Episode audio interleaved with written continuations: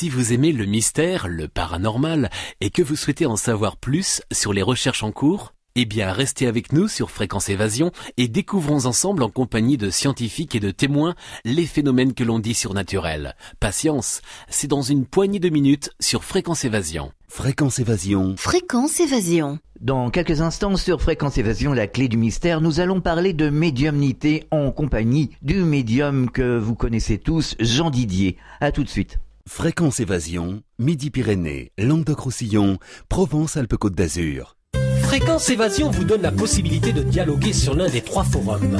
Paranormal, région et musique. Venez dialoguer sur les forums Fréquence Évasion. Cliquez sur Forum. Bon surf sur le site de Fréquence Évasion www.fréquenceévasion.com. Fréquence Évasion, c'est la chaleur provençale, une vraie bouffée d'oxygène. Fréquence Évasion, le soleil du Grand Sud.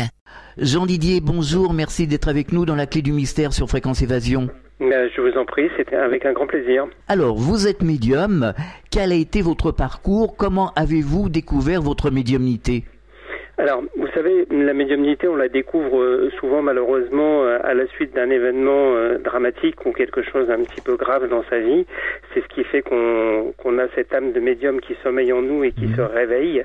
Et malheureusement, c'est ce qui s'est passé pour moi à l'âge de 15 ans quand j'ai perdu ma maman. Mhm. En fin de compte, j'ai eu des visions quelques semaines avant son décès et je l'ai vu partir. Quand vous dites vous avez vu des visions, euh, c'est-à-dire ça se traduisait comment exactement? Vous, vous avez vu euh, une entité? Vous avez vu votre maman? Étant donné qu'elle était encore vivante, euh, ça ne pouvait pas être une entité, c'était effectivement comme une impression, comme des sentiments Ah. très forts, Ouais. euh, que- quelque chose qui, euh, qui était en moi et, et que je ne je pouvais pas lutter contre ça, en tout cas et contre cette perception de ressentir que pour elle, malheureusement, c'était fini Mhm. et qu'elle allait disparaître. Donc je voyais un petit peu comme une espèce de cérémonie, un enterrement. Ouais. Je, je, je visualisais déjà les choses avant qu'elles arrivent, quoi. Comme des images, comme des symboles Exactement, un petit peu comme un film, Mm. et puis surtout des sensations qui sont très euh, très bizarres parce que on a l'impression qu'on est imprégné par ça et que euh, rien ne peut changer, euh, c'est complètement immuable. Mm. Tout, tout ce qu'on a vu est là, c'est présent et ça ne peut pas changer. Hmm, D'accord. Et ensuite, alors qu'est-ce qui s'est passé? Alors, il s'est passé que hum, elle est rentrée faire des examens médicaux euh, dans un hôpital où elle, elle devait simplement euh, rentrer faire ses examens et repartir euh, chez elle après. Et en fin de compte, euh, quand elle est, elle est rentrée pour faire ses examens médicaux, euh, il y a eu une espèce d'aggravation, euh, un malaise, et ils l'ont gardée en observation. Et à la suite de cette observation, elle est décédée. Et à la suite de ça, alors je suppose que euh, vous avez eu des, des contacts médiumniques, enfin votre médiumnité s'est s'est développée? Oui, la médiumnité s'est développée, c'est-à-dire qu'elle était latente. Mais j'étais très jeune, j'avais Mm. 15 ans. Ah oui, oui. Donc à à l'âge de 15 ans, on n'a pas encore tous les codes. Et, et ce qui était très bizarre d'ailleurs, c'est que ce que je percevais ou ce que je ressentais, j'avais même le sentiment, l'impression que ben, peut-être que mes petits copains du même âge pouvaient aussi capter, ressentir la même Mhm. chose, que on était tous faits euh, dans le même moule et qu'on ressentait tous la même chose. Alors qu'effectivement, c'était des perceptions euh, qui étaient totalement euh, différentes pour moi et qui n'étaient pas celles-là pour euh, pour les enfants de mon âge. Quoi. Et à ce moment-là, comment ça s'est produit? Vous, vous avez vu des entités là? Quel type de médiumnité vous avez développé finalement? Alors, dans, un premier temps, moi, je l'ai refusé ça parce que euh, dans un premier temps, c'est quelque chose qui m'a fait très peur et comme je le disais tout à l'heure, j'étais pas préparé à ça. Donc, effectivement, à l'âge de 15 ans, ça peut ne faire que peur. Euh, donc, j'ai mis ça de côté pendant un certain temps et en fin de compte, j'ai eu des, des, des sensations qui sont revenues dans les années qui ont suivi à partir de 16, 17, 17 ans où je ressentais euh, des événements négatifs et je visualisais toujours de la même façon. En fin de compte, moi, je ne visualisais pas à proprement dit des entités ou des personnes, Mhm. mais c'était plus une intuition profonde qui était là et qui me, me donnait la marche à suivre déjà de ce que j'avais à faire, du ressenti que je pouvais avoir aussi vis-à-vis des gens qui m'entouraient, à savoir si les gens étaient positifs pour moi ou étaient négatifs. Et après, ça s'est accentué quand j'ai vu effectivement une fois de plus encore des décès. Mais après, je me suis aperçu en discutant avec d'autres médiums que malheureusement, quand on commence à avoir des flashs de, de voyance et de médiumnité, euh, pour tout le monde, c'est pareil. on- ça commence euh, exclusivement par des flashs très négatifs et par l'annonce de décès des personnes qui nous entourent. Ah oui, alors c'est pas très agréable ça, surtout à gérer.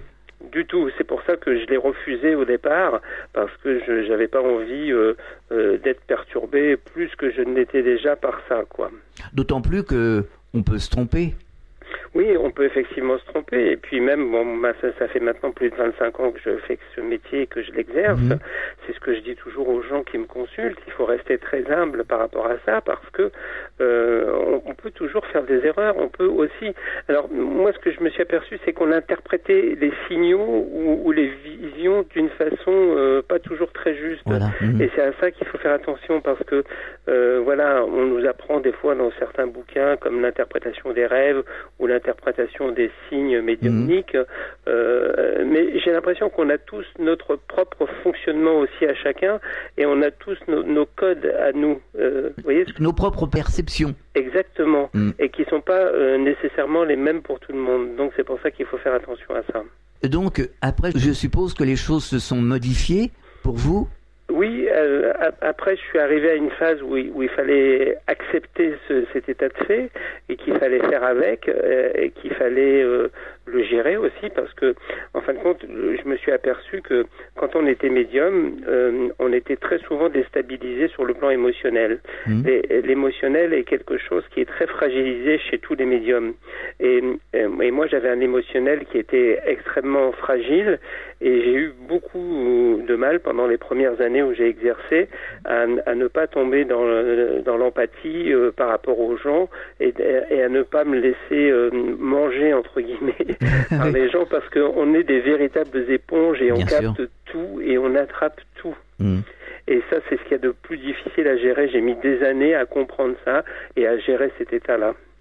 Mais à ce moment-là, quand vous receviez euh, tous ces messages entre guillemets, enfin ces flashs et ces, ces ressentis, est-ce que vous vous êtes posé la question d'où ça venait? Euh, je me suis posé la question de savoir, parce que j'entendais aussi des médiums autour de moi qui me disaient, alors moi je suis en contact avec des entités, je suis en contact avec des guides spirituels, mes Mhm. guides me disent ça, mes, mes guides me disent ceci, mes guides me disent cela.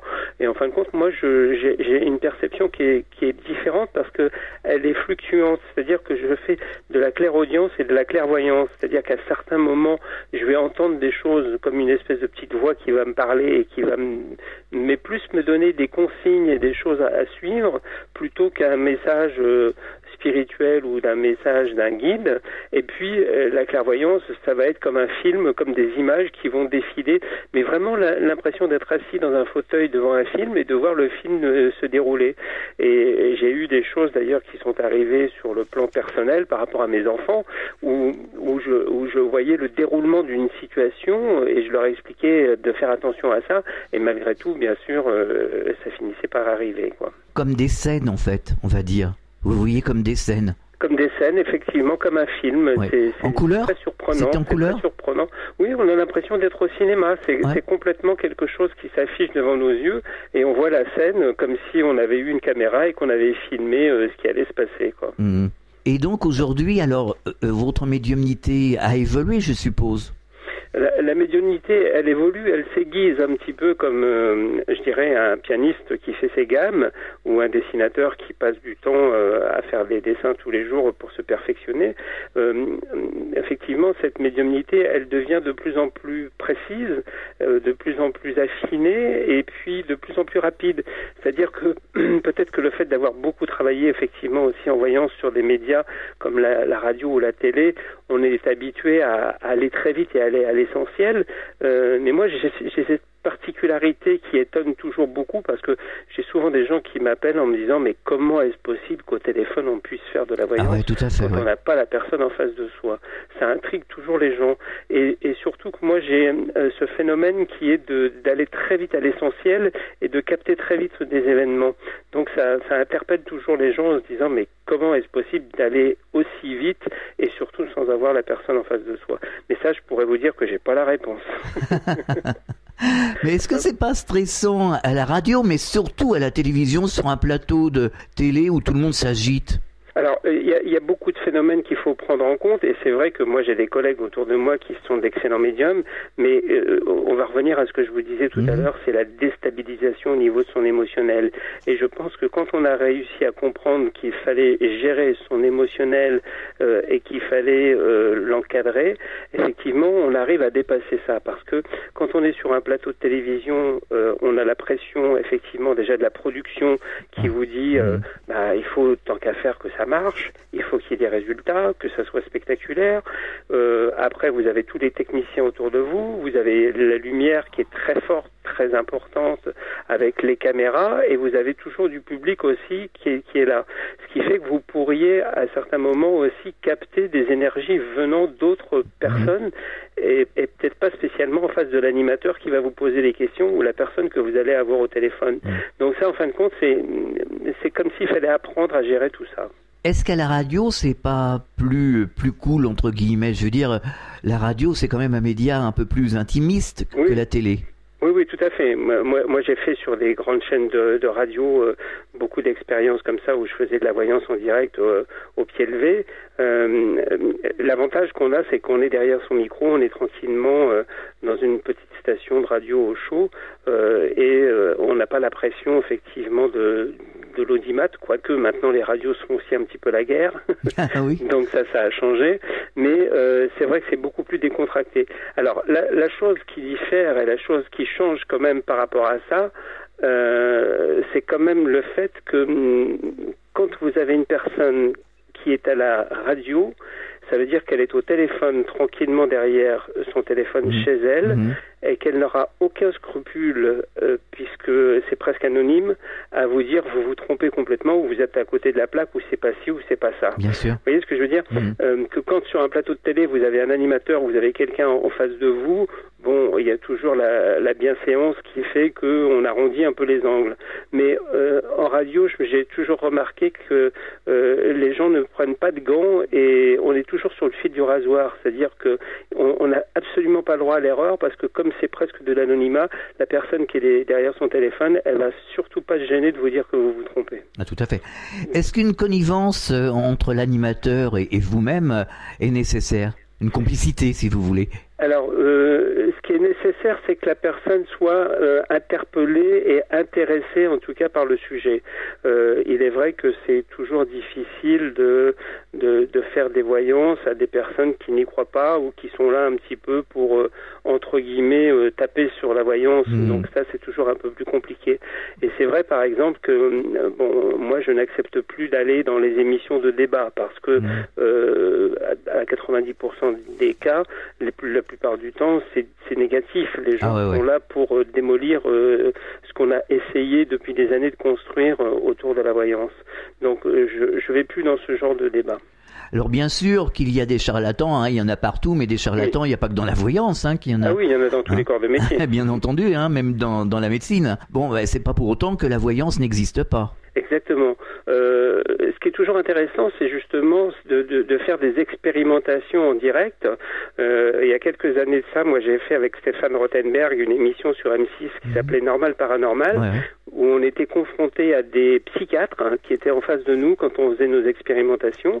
Et, là, euh, bah, sans le vouloir, ça cautionnait un petit peu notre travail parce que on avait un scientifique en face qui validait ou pas ce qu'on faisait, même s'il n'était pas toujours euh, à 100% de notre côté. Euh, quand l'expérimentation marchait, il était obligé de dire que ça marchait. Bien sûr, bien sûr. Ah Donc là, ce type d'intervention et d'opération, je dirais, est intéressante. Moi, j'ai fait aussi, là, il y, a, il y, a, quelques jours en arrière, une émission avec Christophe Vaugran, mhm. euh, voilà, où on me demandait si dans le studio dans lequel j'étais, je ressentais euh, des entités, des personnes décédées, parce qu'on n'était pas loin des fêtes d'Halloween. Mhm. Et effectivement, j'ai dit que, que, je sentais quelqu'un. J'ai même donné le prénom de la personne que je ressentais, en disant qu'elle était décédée depuis peu de temps. Et tout le monde a été estomaqué, parce qu'en fin de compte, c'était le grand-père de l'animateur qui était décédé depuis un an. en effet. Voilà. Donc là, ça cautionne effectivement, et c'est intéressant de faire ce genre d'émission, mais euh, pourquoi? Parce qu'on est dans des, dans des expériences, alors elles sont pas toujours concluantes, on n'est pas toujours en pleine forme, on n'est pas toujours à 100% de ses capacités, mais en tout cas, moi j'aime bien faire ce genre de choses parce que c'est aussi une façon de se dépasser. Vous me parliez des psychologues, euh, des psys euh, sur les plateaux de télé, euh, c'est quand Oui. même assez déstabilisant hein, parce que les psychologues, les voyants et les médiums, euh, ça fait pas toujours bon ménage. Non, ça n'a jamais fait bon ménage. ça n'a jamais fait bon ménage. Et puis, il faut savoir que un psychiatre, par exemple, qui est invité sur un plateau de télévision, sera invité justement pour contrer ça et pour donner l'aspect scientifique et pour rester sur ce côté cartésien. Mm. Quand je parlais de l'émission de Stéphane Là, tout à l'heure, euh, euh, euh, le psychiatre qui était sur le plateau disait que, bon, j'avais beaucoup d'expérience, que ça m'aidait beaucoup. Il voyait bien que l'expérience avait réussi à 100%, mais il avait du mal quand même à aller dans ce sens-là. Et quand on est sorti du plateau, qu'on était off, qu'il n'y avait plus de caméra qui tournait, il est venu me serrer la main, me féliciter en me disant vraiment chapeau parce que là vous avez fait un truc extraordinaire sur le plateau. Et je lui dis mais c'est quand même bizarre que vous me disiez ça là alors que vous auriez pu le dire sur le plateau. Et il m'a répondu, un, un psychologue, un psychiatre et un scientifique ne pourra jamais dire ce genre de choses face à une caméra de télévision. Et pourquoi pas? Eh ben oui. Le jour où ils, ils auront un petit peu plus de confiance en eux, peut-être que ça se fera, mais pour l'instant, en tout cas, c'est comme ça. D'ailleurs, on le retrouve aussi sur euh, euh, cette attitude chez certains journalistes. Ah oui, complètement. Mm, mm. Oui, on a des journalistes qui sont euh, un petit peu anti tout ça. Alors, le, le problème est que ouais, sur tout ce qui est toujours en, en- en- en rapport avec le paranormal, la voyance et tout ça, euh, euh, les journalistes savent que ça fait de l'audience. Ils appellent ça des marronniers d'ailleurs, hein, puisque voilà, c'est le fait que ça marche, que ça fonctionne, que ça fait de l'audimat. Donc on y retourne, on recommence, on fait toujours venir des médiums, etc. et autres. Mais d'un autre côté, ils peuvent pas s'empêcher non plus de casser ou de démolir. Ouais. C'est un peu leur, leur, leur façon de fonctionner.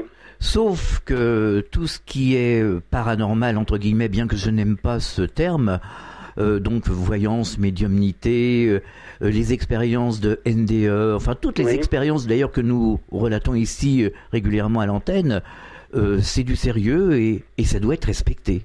Ah oui, complètement. Alors il y a certaines personnes qui interviennent comme des médecins, euh, anesthésistes euh, ou euh, différentes personnes qui ont fait des bouquins d'ailleurs euh, sur ce sujet depuis quelques années et ça évolue. Moi je vois aussi par exemple, euh, il m'est arrivé deux fois de recevoir à mon cabinet des gens qui arrivent avec euh, une en-tête d'un médecin qui m'écrit un petit mot en me disant voilà je vous adresse cette personne parce que pour moi, euh, la science ou la médecine ne peut rien pour elle, mais je vous ai vu, je vous ai entendu et je pense que vous pouvez l'aider. Donc c'est quand même une avancée assez incroyable, quoi. Mhm. C'est encore rare. Ouais, ouais, tout à fait, trop rare. Ouais. On marque une pause, on revient dans quelques instants. Enfin, il existe une radio dynamique et proche de ses auditeurs. C'est Fréquence Évasion, la radio du Grand Sud sur le web. Écoutez la différence. La météo en France dans notre grand sud. Quel temps fait-il en Midi-Pyrénées, Languedoc-Roussillon et Provence-Alpes-Côte d'Azur? Pour le savoir, cliquez sur Météo. Chaque jour, Fréquence Évasion vous offre la météo grâce à Météo France. Chaque jour sur Fréquence Évasion Grand Sud, info, loisirs, culture, environnement et détente. Fréquence Évasion www.fréquenceévasion.com Radio Fréquence Évasion, le son de la Côte d'Azur. Nous sommes de retour sur Fréquence Évasion. Nous sommes toujours en compagnie de Jean Didier et nous parlons médiumnité. Une bonne émission euh, sur la voyance, sur le paranormal en général, c'est l'émission de Stéphane Alix hein, sur M6. Complètement. Complètement. Et bizarrement, cette émission qui a été rediffusée euh, l'été dernier euh, n'a pas rencontré le succès euh, qu'elle aurait dû rencontrer. Elle a été arrêtée en cours de route. Mais c'est- assez incompréhensible parce que en ce moment, il y a beaucoup d'intérêt pour ce type d'émission. Mais je pense que ou les gens sont pas prêts, ou alors c'est pas diffusé aux bonnes heures, ou pas dans les bons créneaux. Parce que moi, j'ai participé à trois émissions aussi pour Énergie 12 qui étaient des émissions qui étaient très très très bien faites, très bien réalisées, euh, qui s'appelaient Au au cœur de l'inconnu. Et en fin de compte, il y a eu deux épisodes de diffusés. Et au bout du deuxième épisode, ils ont euh, décidé d'arrêter de, de, de diffuser la suite de, de ce qui avait été déjà enregistré. Et j'ai trouvé ça très dommage. Le, le problème même maintenant, c'est que hum, il y a tellement la guerre des chaînes, c'est qu'ils ne laissent plus du tout un programme s'installer sur une chaîne. Ah non, c'est pas drôle ça. hein. Ah. Voilà, et ce qui fait qu'en en très peu de temps, euh, bah, une émission se retrouve très vite euh, déprogrammée. D'ailleurs, même pour les séries, hein. Même pour les séries euh, télévisuelles. euh, Ou alors on vous balance 3 ou 4, 5 épisodes de peur que ça ne marche pas la semaine suivante, donc euh, on liquide. Hein. Oui, oui. Mais ce qui est assez incroyable maintenant, ce qui se passe, c'est que les gens ont investi de l'argent, du temps, on fait déplacer des personnes, dans lequel on a fait des, des tournages, dans lequel on a mis beaucoup d'énergie, beaucoup de temps. Ça a coûté beaucoup d'argent la production, mais ils s'en fichent, c'est pas grave, ils, ils, ils le diffusent pas.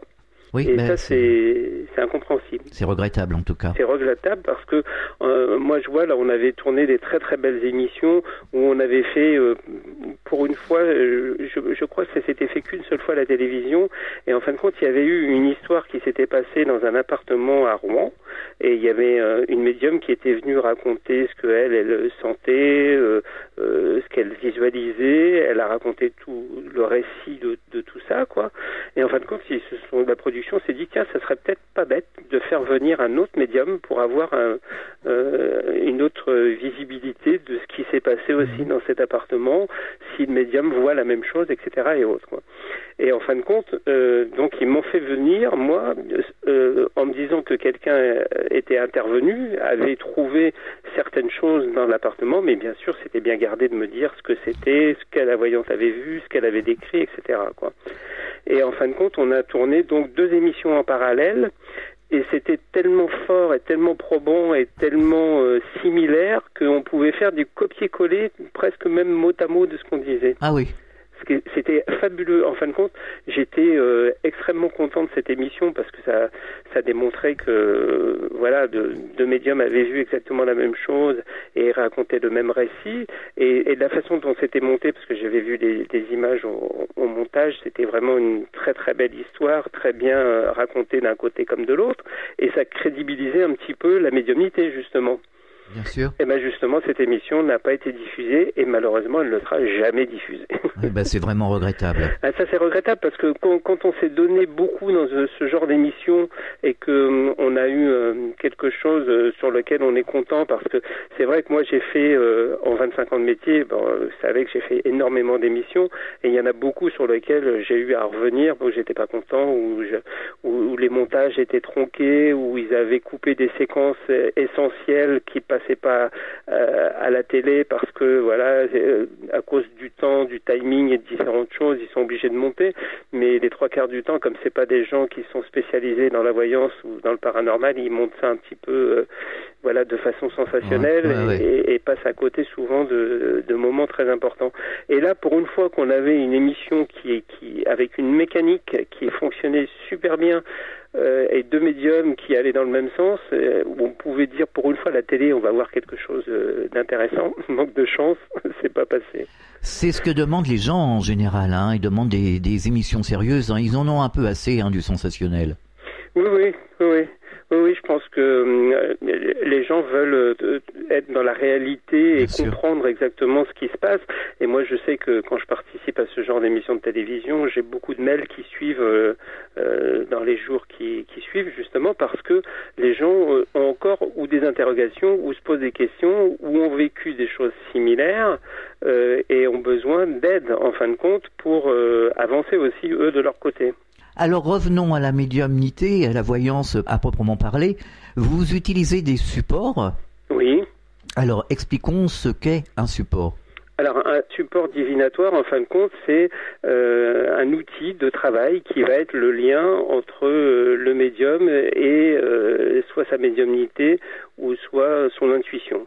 Voilà, moi j'ai coutume de dire en fin de compte que c'est un petit peu comme une espèce de pelote de laine dans lequel on va chercher le fil euh, pour pouvoir tirer dessus et une fois qu'on l'a bien attrapé ce fil, si on tire correctement dessus, tout vient, tout arrive et tout suit. Alors c'est vrai que moi je suis euh, depuis très longtemps euh, attaché au, tarot de Marseille parce que le tarot de Marseille est pour moi euh, un outil de référence hein, en matière de, de voyance et je pense que c'est un très très bel outil qui a encore beaucoup de choses à faire avec.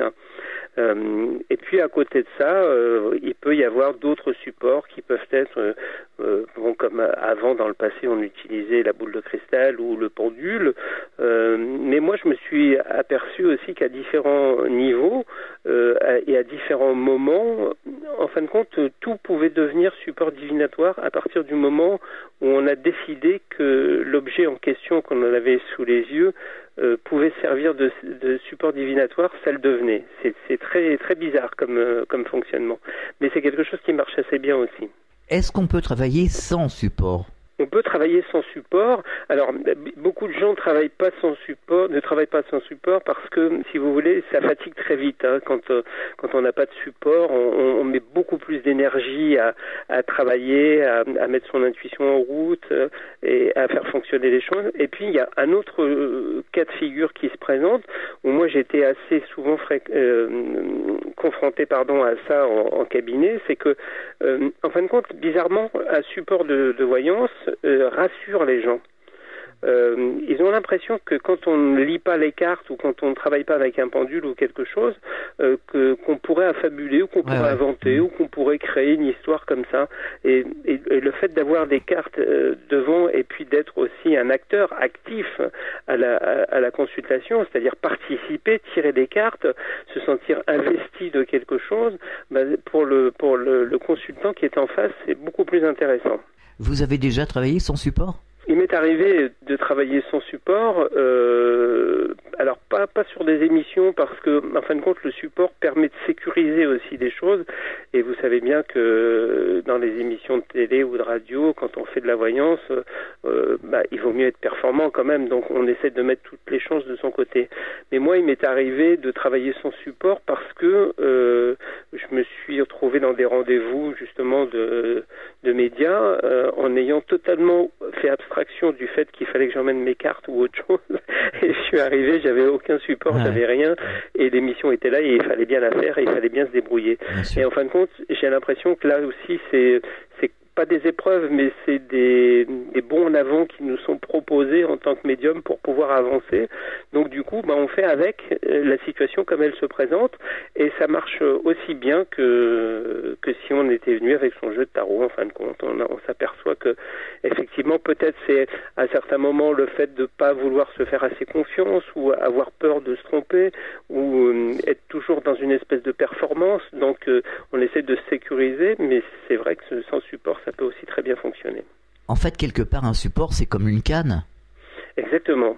Euh, c'est comme une canne, sauf que mm, moi, je, comme je le disais tout à l'heure, j'utilise plus le, symbole de la pelote de laine parce que mhm. ça me plaît bien dans le sens où on, cherche euh, et on trouve quelque chose. Et l'intérêt, c'est que quand on a euh, attrapé, on pourrait même euh, prendre comme symbole la canne à pêche. Hein, quand on a attrapé quelque chose et qu'on faire, effectivement, à partir de là, euh, il y a quelque chose qui se met en action et, et la voyance se développe. Vous savez que tout le monde a de l'intuition, tout le monde peut développer son intuition, suffit de se faire confiance et, euh, et d'avancer toujours avec cette intuition.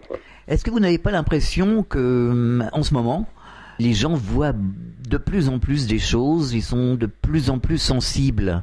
Alors, je ne sais pas si c'est ça ou si c'est simplement que les gens se posent de plus en plus de questions, ce qui est, à, mon sens, un petit peu différent, et s'interrogent de plus en plus sur euh, l'avenir, sur euh, la vie après la mort, mmh. sur euh, les entités, sur les fantômes, sur tout ce genre de choses. en fin de compte, les gens sont, sont, sont plus réceptifs à ça, et, et il faut, faut dire aussi que c'est quand même des sujets qui sont de plus en plus médiatisés depuis quelques années. moi, quand j'ai commencé la voyance il y a 25 ans en arrière, il y avait très très peu d'émissions. Il y avait une émission phare à la télé qui était présentée par Alexandre Balou, qui était Mystère. Euh, mais à part ça, il n'y avait rien. Il y avait Didier Derlich qui commençait sur RTL et c'était tout. Quoi. Mm. On avait très vite fait le tour.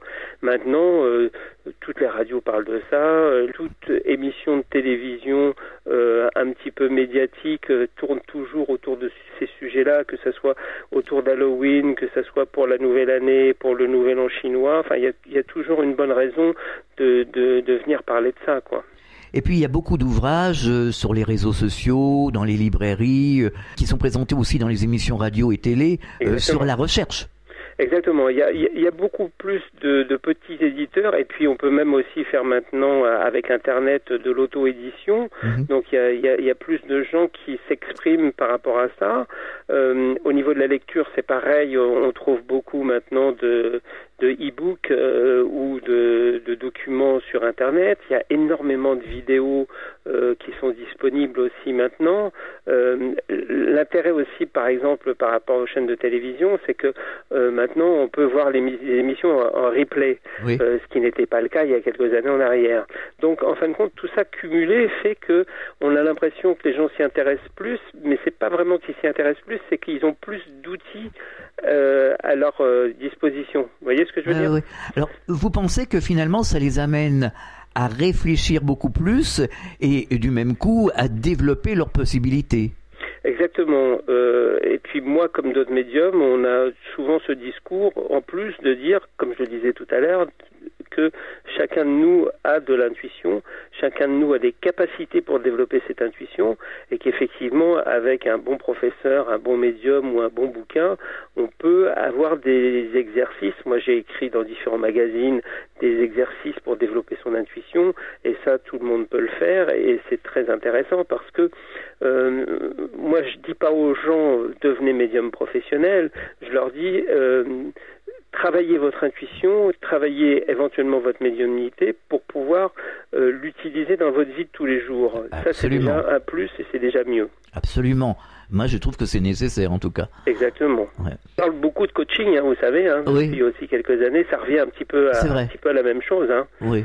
Il y a des gens en coaching qui aident les personnes à développer leur intuition. Est-ce que le fait d'être euh, médium, voyant, euh, ça vous a incité à faire de la recherche? Pas spécialement. Euh, en fin de compte, je fais partie des gens qui euh, se contentent très souvent de, de, de ce qui se passe, de, de, de ce que je ressens, et hum, je suis pas dans la recherche ab- absolue de dire et de comprendre le pour qui, du pourquoi, du comment de la Mhm. chose. j'ai euh, j'ai- déjà euh, tout- tout- toutes ces choses-là qui sont pas faciles à gérer, pas faciles à, à, hum, à développer et, euh, et, et un cheminement que, que j'essaie d'avoir euh, progressivement euh, plus ou moins bon. Euh, donc ça fait déjà beaucoup de choses, quoi. Quel est le taux de réussite d'un bon médium en général? Alors, euh, le taux de réussite, ça va dépendre de la façon dont la personne travaille, ce qu'elle fait, euh, la façon dont elle évolue Mhm. aussi euh, spirituellement. Mais on, on peut considérer qu'un médium, normalement, n'a jamais 100% de réussite. Ça, je ne Oui. connais pas. Euh, Moi, évident. je ne suis pas quelqu'un qui a 100% de réussite et je connais personne qui a 100% de réussite. Je crois que ça n'existe pas. Non, non. Euh, mais par contre, on peut quand même dire qu'on on, on avoisine au- autour de 80%, 75-80%, ce qui est déjà énorme. C'est un bon pourcentage. Hein Ouais, ouais, ouais, Mm. c'est déjà énorme. Alors après, on peut se dire, alors pourquoi pas 100% Euh, Alors les 100%, parce que on a tous une marge d'erreur, d'une part, et puis d'autre part, on a aussi euh, le fait qu'on interprète mal à certains moments les symboles que l'on nous envoie ou les euh, les sons ou les voix qu'on entend ou les images, on les interprète peut-être d'une façon trop hâtive, trop rapide, et du coup on passe un peu à côté de quelque chose. Ce qui reste très compliqué, euh, et ça je le constate depuis le début de ma carrière, et tous les médiums ou tous les voyants avec qui je parle, c'est toujours le même problème, c'est tout ce qui est en rapport avec le temps. Mhm. Et c'est vrai que tout le monde nous demande toujours, alors à quel moment ça va arriver, à quelle période. Ça, c'est très compliqué. Alors moi, j'ai- j'ai j'ai trouvé une solution, entre guillemets, qui est plutôt de travailler sur les saisons, qui est déjà pas si mal Mhm. et de parler en termes de saison. C'est-à-dire que quand quelqu'un me dit, voilà, j'ai envie d'acheter une maison, est-ce que vous pensez que je vais trouver cette maison et quand? Bah, Je lui donne une saison parce que je vois, toujours pareil, euh, soit le soleil, soit le beau temps, soit la neige, soit autre chose, ce qui me guide par rapport à ça. D'accord. Euh, le médium est dans quelle disposition quand il est en consultation pour faire euh, une bonne médiumnité, tout au moins euh, mettre toutes les chances de son côté? Là, c'est pareil, c'est très variable. Euh, je vous dis ça pourquoi? Parce que euh, chacun a un petit peu son rituel ou sa façon de fonctionner. Vous avez des médiums, moi j'ai des amis, euh, quand on leur propose une émission, ils disent oui, je veux bien, mais vous venez me filmer chez moi dans mon bureau. Parce que je suis chez moi, je suis dans mon univers, je suis dans mon cocon, Mhm. tout ça est magnétisé, tout ça m'appartient et je gère. Si je vais sur un plateau de télé, je gère plus les énergies, je gère plus ce qui se passe et je suis moins performant. À côté de ça, vous avez quelqu'un comme moi qui va être un, un peu un casse-cou et qui va dire, moi, vous m'amenez dans n'importe quelle situation, vous me mettez place de l'étoile à, à 19h euh, ou à 17h quand c'est bondé de monde et vous me harcelez de questions et ça va me plaire parce que ça va me sortir complètement de mon contexte et c'est un challenge et j'adore les challenges. Mhm. Vous voyez ce que je veux dire Ouais, ouais. Euh, en, en fin de compte, tout dépend euh, de, De la, la personnalité, personnalité voilà. du médium. Mm. Et là, il n'y a pas de règle absolue par rapport à ça. Mm. Alors maintenant, quand on fait de la vraie consultation en cabinet, il est sûr qu'on est toujours mieux chez soi, Bien sûr. dans son cabinet, à travailler. Alors après, vous avez des gens qui vont créer une atmosphère, qui vont mettre des bougies, d'autres qui vont mettre une musique de fond, euh, d'autres qui vont euh, euh, avoir besoin de beaucoup de lumière extérieure. Enfin, voilà, chacun doit trouver, en fin de compte, ce qui lui correspond le mieux pour pouvoir être dans les meilleures conditions possibles pour faire sa consultation. En tout cas, je vous admire hein, d'être sur les plateaux de télé parce que moi qui aime pas l'agitation, euh, je serais mal. Hein. Oui, mais, mais c'est, je, je sais pas, je me sens chez moi, ce qui est très bizarre Ah et, et généralement les gens me le disent aussi, me disent que je suis assez à l'aise sur un plateau, euh, mais là c'est pareil, j'ai pas la solution. Je, je crois que je suis un communicant en fin de compte. La seule chose que je sais, c'est que je suis communicant et que j'adore euh, communiquer par rapport à ma profession et mon métier. Euh, et ce qui peut faire peut-être la différence avec certains médiums qui eux vont être un peu plus renfermés, vont être un petit peu plus euh, chez eux, comme je le disais tout à l'heure, et se sentir bien que quand ils sont chez eux. Voilà, moi, euh, j'aime communiquer, euh, je me ressource beaucoup à travers la communication. Euh, j'ai fait des conférences pendant très longtemps, et quand je sortais de conférences, j'étais une vraie pile électrique qui était Mhm. regonflée à bloc. Euh, le fait de parler, le fait de m'exprimer, c'est quelque chose qui va très bien avec ma personnalité. Euh, et, et je m'en suis rendu compte parce qu'effectivement, quand je sors des émissions de télé, je suis complètement regonflé en énergie, comme quand je sors d'une consultation ou, euh, ou par exemple d'une euh, conférence. Bah écoutez, le principal, c'est que ça fonctionne. Exactement. Ouais. Et, et le, le, le, le plus important, c'est que chacun puisse trouver son mode opératoire de fonctionnement et que ça lui convienne. À partir de là, il n'y a pas de règle absolue, il n'y a pas de bouquin dans lequel c'est écrit qu'il faut faire ça, qu'il faut pas faire ça. Euh, comme on disait avant dans le temps, il faut pas faire les cartes le lundi parce que le lundi les cartes ne parlent pas ou euh, à la pleine lune ceci, à la nouvelle lune cela. Et en fin de compte, pense qu'on peut euh, vraiment dépasser complètement tout ça parce que euh, moi, si j'avais pas dû travailler tel jour parce qu'il faut pas ou ceci ou cela, euh, il y a plein de choses que j'aurais pas fait dans ma carrière. Quoi. Et il y a beaucoup de superstitions. Hein. Il y a beaucoup de superstitions autour de tout ça. Et puis, a- je pense qu'il y a une époque, il y a, il y a, il y a encore euh, 30, 40 ans en arrière, on, on, on donnait surtout un côté très mystérieux et très Ouais. mystique à tout ça. Et euh, on a dépoussiéré le, ce côté mystique euh, parce qu'avant, qu'est-ce qui se passait? C'est que les, les gens qui étaient qualifiés dans, cette, dans ce milieu, c'était des gens très âgés. Il y a eu Madame Soleil, euh, il y a eu d'autres personnes, et ce n'était que des gens très âgés. Mhm. Euh, tout ça a changé quand? Dans les années 80, quand euh, Didier Derlich est arrivé, jeune médium, jeune voyant, qui a commencé à faire des émissions de télévision, qui a dépoussiéré un petit peu tout ça et qui a été euh, la personne qui a ouvert la porte à tout ce qui se passe maintenant aujourd'hui dans les médias. Quoi. Ça a été un peu le précurseur de tout ça. C'est pour ça que je vous parlais de recherche tout à l'heure, parce que la recherche aide à la compréhension et justement dépoussière un peu tout ça et donne des informations concrètes. Oui, vous voyez ce que je. Voilà, tout à fait. Je comprends ce que vous voulez dire, mais après, euh, c'est toujours pareil par rapport à chaque personnalité. On en a besoin ou on n'en a pas besoin. Mmh. Euh, moi, je suis plus dans le côté communicant. Oui, mais ça peut être utile pour euh, pour Ah, les auditeurs, pour ou pour les comment ou pour les consultants. On devrait chercher tous, à mon avis. Hum. Mm. Oui, vous avez sûrement raison. Ouais. Mais euh, euh, après, je pense que hum, la personnalité de chaque individu, Bien fait entendu. que, euh, voilà, Bien on, entendu. on évolue de façon différente. On marque une pause, on revient dans quelques instants. De Menton à Toulouse, Radio Fréquence Évasion, le soleil du Grand Sud. Sur Fréquence Évasion, les stars d'hier, d'aujourd'hui et de demain se racontent en toute liberté. Pour en savoir plus, cliquez sur Programme. Bon surf sur le site de Fréquence Évasion www.fréquenceévasion.com. Fréquence Évasion. Fréquence Évasion. Fréquence Évasion vous informe sur votre région. Que se passe-t-il près de chez vous? Pour le savoir, cliquez sur Région et Office de tourisme. Bon séjour dans le Sud. Venez visiter le site Fréquence Évasion www.fréquenceévasion.com. Partout dans le Grand Sud, Fréquence Évasion.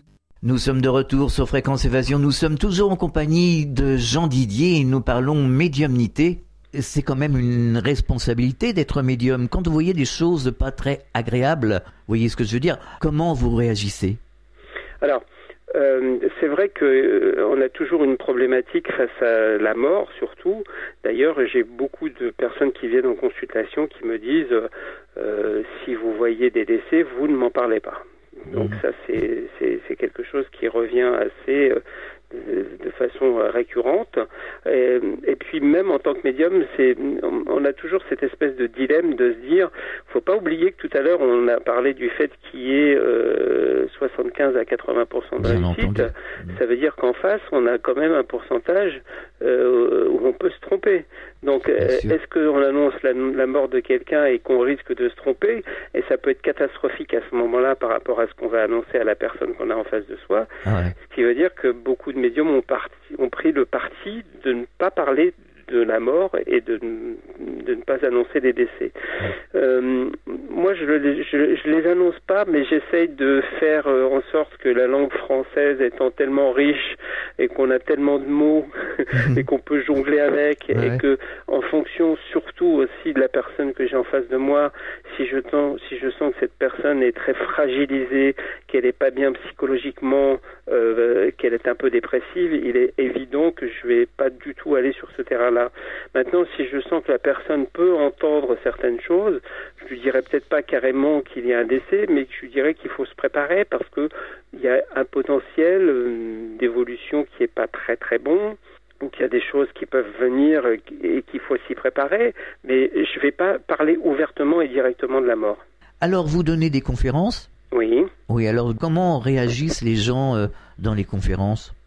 Moi, j'ai pris le parti de faire des, des- des conférences interactives. Mhm. Euh, parce que, comme vous, vous le disiez tout à l'heure, les gens euh, s'interrogent, se posent beaucoup de questions, ont envie de comprendre, ont envie de savoir. Ça, c'est un fait. Et euh, je, je je suis pas pour le fait euh, que quelqu'un soit en face de, de, de médium qui va parler pendant une heure et demie euh, et qu'il va falloir rester assis euh, bouche bée à l'écouter comme si c'était du pain béni.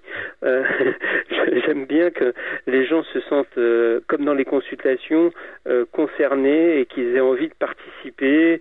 Des fois, ça se passe par des exercices que je vais faire avec eux, où je vais leur demander de venir à côté de moi et on va faire certaines choses. Parfois, ça va être de leur demander de me poser des questions ou des interrogations ou autre. En fin de compte, ma conférence, elle n'est pas établie à l'avant du- d'une façon très précise. Elle se fait en fonction du climat, euh, de, des gens qui sont là, de leurs attentes, des questions qu'ils posent, et puis on fait évoluer ça comme ça. Et quelque part, c'est un peu pédagogique. C'est très pédagogique. C'est comme les livres que j'ai écrits. euh, je suis désolé, je parle de moi parce que vous me posez des questions. je ne voudrais pas paraître prétentieux par rapport à Mhm. ça. Mais euh, euh, voilà, je fais des livres qui sont accessibles parce que euh, je pense qu'il faut rester très simple et très Bien sûr. accessible justement vis-à-vis des gens. Et on a fait plusieurs bouquins en livre de poche qui sont encore plus accessibles parce que les gens peuvent les trimballer avec eux dans un petit sac ou autre chose et, et, et les lire quand ils ont envie de les lire.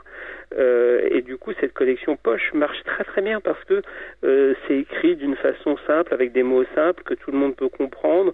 Euh, on reproche trop souvent aux gens de dire mais vous êtes trop mystique, vous êtes trop dans le mystérieux, vous êtes trop dans des choses théoriques euh, et on comprend pas bien. Et, du coup, je pense qu'il faut essayer, euh, voilà, d'être à la hauteur de, de tout le monde pour, pour que ça soit accessible à tous. Quoi. Ben justement, présentez-nous euh, certains de vos ouvrages.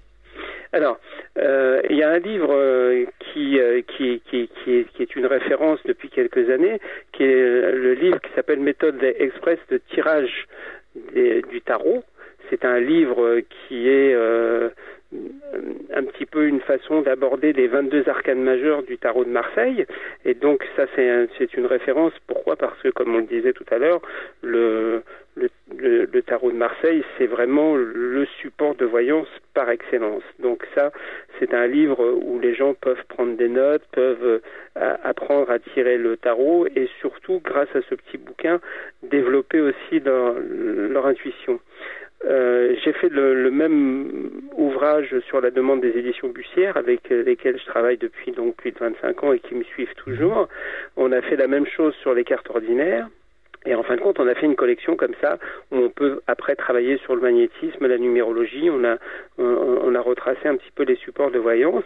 Et le dernier en date qui est sorti euh, est un livre différent qui est beaucoup plus euh, axé sur la spiritualité, sur le magnétisme et sur la guérison et qui s'appelle Développer vos pouvoirs de guérison. D'accord. Ça, c'est un petit ouvrage dans lequel on retrouve des prières pour se soigner, mais l'utilisation des plantes, des cristaux, du magnétisme, les lieux euh, saints dans lesquels on peut se recueillir et qui sont les plus chargés en énergie, etc., etc. Donc c'est vraiment tout ce qui tourne autour de, des pouvoirs de guérison, parce que c'est comme pour moi, quand je parlais de l'intuition, où je disais que tout le monde avait l'intuition, euh, la guérison, c'est pareil, les pouvoirs de guérir, on a, on a ce, ce pouvoir de, de, de s'auto-guérir. On a un potentiel. sans, sans, rentrer, bien sûr, dans les maladies très graves, attention, hein, je ne veux pas dire qu'on va guérir le, le, cancer, le sida ou d'autres maladies graves, mais bon, pour euh, ce que j'appelle la bobologie, euh, voilà, il y a plein de petits remèdes et plein de petites choses qui peuvent nous aider dans la vie de tous les jours. Alors je suppose que ces ouvrages, on peut les retrouver sur votre site internet on peut les retrouver sur le site internet. Donc le site internet, euh, c'est pas très compliqué, c'est jean-didier.com. Autrement, si vous avez du mal à trouver, euh, vous allez sur Google, vous tapez Jean Didier. Généralement, Google donne tout de suite le site. Donc ça, c'est pas très compliqué. Et vous retrouvez la plupart de mes ouvrages, effectivement, qui sont soit disponibles à l'achat par, par internet ou euh, directement aux éditions Bussière. Les dates de vos conférences, je suppose voilà, les dates de conférences. Alors là, on travaille beaucoup et je pense qu'il y aura prochainement des dates de conférences qui vont arriver euh, parce que j'ai créé un oracle divinatoire puisque comme j'aime beaucoup les, supports divinatoires, j'en ai créé un euh, qui est basé sur euh, toutes les, les symbolismes de l'hindouisme avec des divinités hindoues et ça s'appelle l'oracle hindou des dieux de la sagesse. Alors c'est un qui est très à la mode en ce moment, et puisque c'est une petite box dans laquelle il y a un livre, qui est quand même un livre assez conséquent, puisqu'il doit faire 230 ou 240 pages, mhm. quelque chose comme ça, et euh, un, jeu euh, donc qui est un oracle avec des cartes pour pouvoir apprendre à tirer les cartes. Alors juste avant de terminer, est-ce que vous avez un exemple de médiumnité, de voyance réussie? Alors, il y en a plusieurs, on va dire. Euh, moi, j'ai des fois, c'est des choses qui sont pas prévisibles ou qui se présentent comme ça au dernier moment. J'ai eu il y a quelques années en arrière une personne qui est venue en consultation en, cabinet. On avait terminé la consultation, puis avant de partir, elle me fait "Ah, oh, je vous aurais bien posé la question parce que mon fils voulait acheter une maison et en fin de compte, euh, ça faisait plusieurs fois qu'il avait vu cette maison et euh, on est passé devant ce matin et il y a un panneau vendu et cette maison est vendue par un notaire et le notaire a mis le panneau comme quoi elle était vendue. Et moi, je, la regarde et là, pas mes cartes, j'avais rien puisqu'on mmh. était presque dehors. je lui dis mais non, cette maison, elle est pour votre fils, elle est à lui. Elle m'a dit mais non, c'est pas possible puisque je viens de vous dire que il y a un panneau qui est vendu sur le sur la devanture de la maison. Ben, je lui dis écoutez, allez voir ce notaire, laissez les coordonnées de votre fils, dites-lui bien qu'il est intéressé par la maison parce que cette maison, elle est pour lui, mmh. il va la voir et je pense que les personnes qui se sont portées acquéreurs de cette maison soit il va y avoir un problème, ils pourront pas l'avoir, ou elle, elle, va être remise en vente et ils finiront par avoir cette maison. Et en fin de compte, ils ont effectivement euh, fait ce que je leur ai dit. Et trois semaines après, ils m'ont téléphoné en me disant, mais écoutez, c'est absolument incroyable, parce que le notaire nous a appelé en disant que les personnes, 48 heures après, avaient bien réfléchi et, et s'étaient désistées, ne voulaient plus la maison, et du coup, mon fils a réussi à acquérir la maison. En effet, bon exemple. Voilà. Alors, est-ce que vous avez des projets? Alors, euh, dans les projets actuels, euh, il y a effectivement les conférences qui vont se mettre en place sur euh, l'oracle hindou des dieux de la sagesse. avec des conférences. Il y a un site aussi qui vient juste d'être terminé qui permet aux gens de faire des tirages en direct, directement sur Internet. Ils peuvent tester le jeu. Euh, si je peux me permettre, je vais donner le. Euh, ça s'appelle oraclehindou.com, tout mhm. simplement, tout attaché, oraclehindou.com. Et là, on peut voir les cartes, on peut les tester, on peut les essayer, on peut faire des tirages en ligne, il y a des réponses qui sont données. Donc là, c'est quelque chose qui est. Ça tourne beaucoup autour de cet oracle et je pense que ça peut être un cadeau euh, sympathique par rapport à ça. Autrement, j'ai un article dans un magazine papier qui s'appelle Vous et votre avenir horoscope où je parle euh, en fin de compte des jours qui suivent euh, la nouvelle lune parce qu'on parle très très très souvent de la pleine lune, mais on parle jamais de la nouvelle lune. Donc là, j'ai fait un article assez important sur euh, tout ce qui concerne la pleine lune. Voilà. Ah. Et puis il y a des émissions qui sont en préparation pour la télévision, mais mhm. pour l'instant, voilà, c'est encore un peu dans, dans les petits papiers. On n'a pas les réponses et on n'a pas les accords, donc je ne peux pas encore en parler ouvertement, mais généralement, moi, je donne beaucoup d'informations ou sur mon site ou sur Facebook, puisque c'est un, un, réseau social qui marche bien, où je suis assez suivi. Les gens peuvent venir me retrouver sur euh, Jean Didier Voyance sur Facebook. Est-ce que vous auriez un message adressé aux auditeurs? Alors, moi, ce que je voudrais leur adresser comme message, c'est que, en tout cas, euh, il faut jamais perdre de vue qu'on a tous, sans exception, de l'intuition et que cette intuition, si on lui fait confiance, elle est absolument juste. La seule chose qu'il faut bien savoir, c'est que euh, l'intuition, euh, c'est quelque chose qui est un petit peu inné et qui n'est pas réfléchi et qui est à tout l'inverse du mental. C'est-à-dire que quand vous vous posez une question, la première chose qui va vous venir à l'idée, cette chose-là, ce sera l'intuition pure. Si vous commencez à réfléchir, à vous poser des questions, à vous dire oui, mais pourquoi, oui, mais il faudrait peut-être que, alors je vais prendre le temps d'y réfléchir, là c'est fini parce que vous êtes passé dans le mental. Et à partir du moment où vous êtes dans le mental, votre intuition ne peut plus agir, elle ne peut plus vous aider.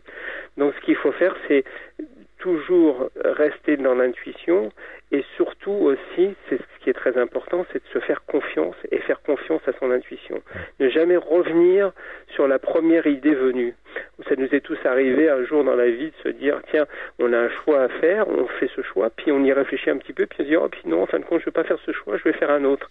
Et généralement, si vous réfléchissez bien à ça, on se trompe toujours. Et dans ces cas-là, qu'est-ce qu'on dit? On se dit, ah, si j'avais su, j'aurais fait confiance à ma première intuition. Ça vous parle si je dis ça? Tout à fait. Donc voilà, c'est le conseil que je voudrais donner aux, auditeurs, c'est ça, c'est de faire toujours essentiellement confiance à son intuition et toujours, toujours à sa première intuition. Lâcher l'intellect. Ben, non, c'est le contraire. C'est-à-dire qu'il faut surtout pas aller dans l'intellect, parce que si on réfléchit, on va dans l'intellect. Tout à fait. C'est ce que je ah, voulais vous dire. c'est pas grave. Jean Didier, merci d'avoir participé à la clé du mystère sur Fréquence Évasion. À très bientôt. Ben, écoutez, j'ai été ravi de, de, cette interview. Ça m'a fait extrêmement plaisir. Bon courage. Merci beaucoup. À bientôt. Fréquence Évasion.